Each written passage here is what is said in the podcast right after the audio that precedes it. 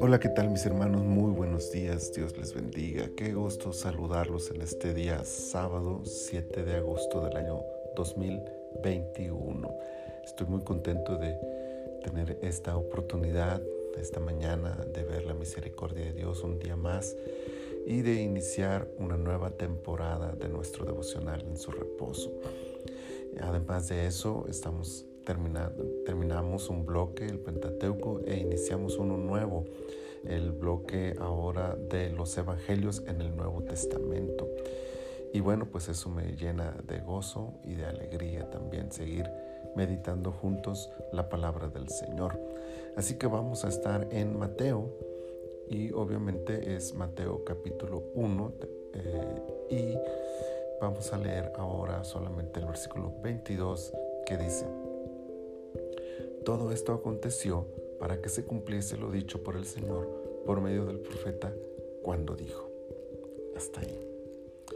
La vida de Jesús está marcada por todas las profecías que se cumplieron antes, durante y después de su vida aquí en la tierra.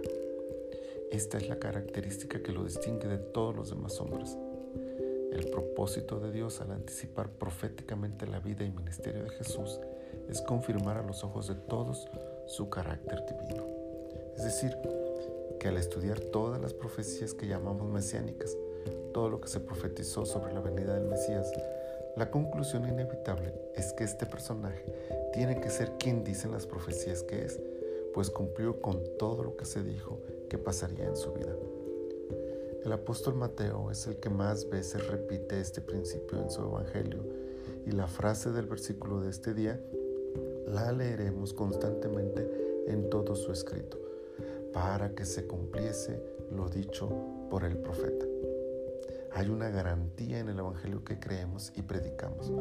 La garantía incluye profecías dichas cientos de años antes sobre la vida de Jesús y cumplidas al pie de la letra. No unas cuantas, sino todas y cada una de las profecías mesiánicas. Cualquiera pudo haber cumplido una parte de ellas, pero todas y con exactitud, solo uno, Jesús de Nazaret. Con esto podemos afirmar con certeza que Él es el Mesías prometido, el Hijo de Dios, el Salvador del mundo. Semejante verdad alienta nuestros corazones y afirma nuestra fe. Dios nos ha entregado a su Hijo Jesucristo y en Él tenemos seguridad de paz, pues que si todo lo profetizado sobre su vida se cumplió, aquello que aún está por cumplirse de su retorno, estamos seguros que así sucederá.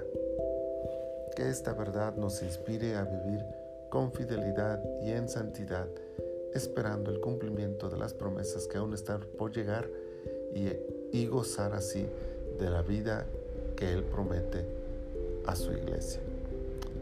Padre, muchas gracias por este hermoso día que nos concedes y gracias por permitirnos llegar a este momento al iniciar este nuevo bloque y esta nueva temporada de nuestro devocional.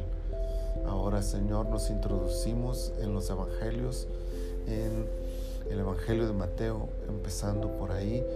Y te damos muchas gracias por tu palabra. Gracias por enviar a tu Hijo Jesús. Gracias por demostrarnos a través de las profecías que Él es el Hijo tuyo que enviaste para rescatarnos de nuestros pecados. Señor, que esta verdad confirmada a través de tantas profecías cumplidas con precisión milimétrica, nos aliente, nos anime, Señor, para mantenernos firmes en la fe y confiados en tus promesas y en tu fidelidad. Muchas gracias, Señor, por este día. Glorifícate en nuestras actividades, Señor, y permítenos honrarte así en todo lo que hagamos. Padre, gracias te damos en el precioso nombre de Jesús. Amén. Amén. Bueno, mis hermanos, pues es sábado. No olviden que los sábados terminamos nuestra semana de devocionales. Mañana esperamos verles en la congregación en presencia o en línea. Si usted no tiene una, una iglesia donde congregarse, contácteme y nosotros le podemos ayudar para que reciba el día de mañana una palabra de parte de Dios. Y si el Señor nos lo concede, pues retornaremos a nuestros devocionales como lo hacemos el día lunes con ayuda de nuestro Señor. Por lo pronto, tengan un sábado y un domingo bendecido en la presencia del Señor. Hasta pronto.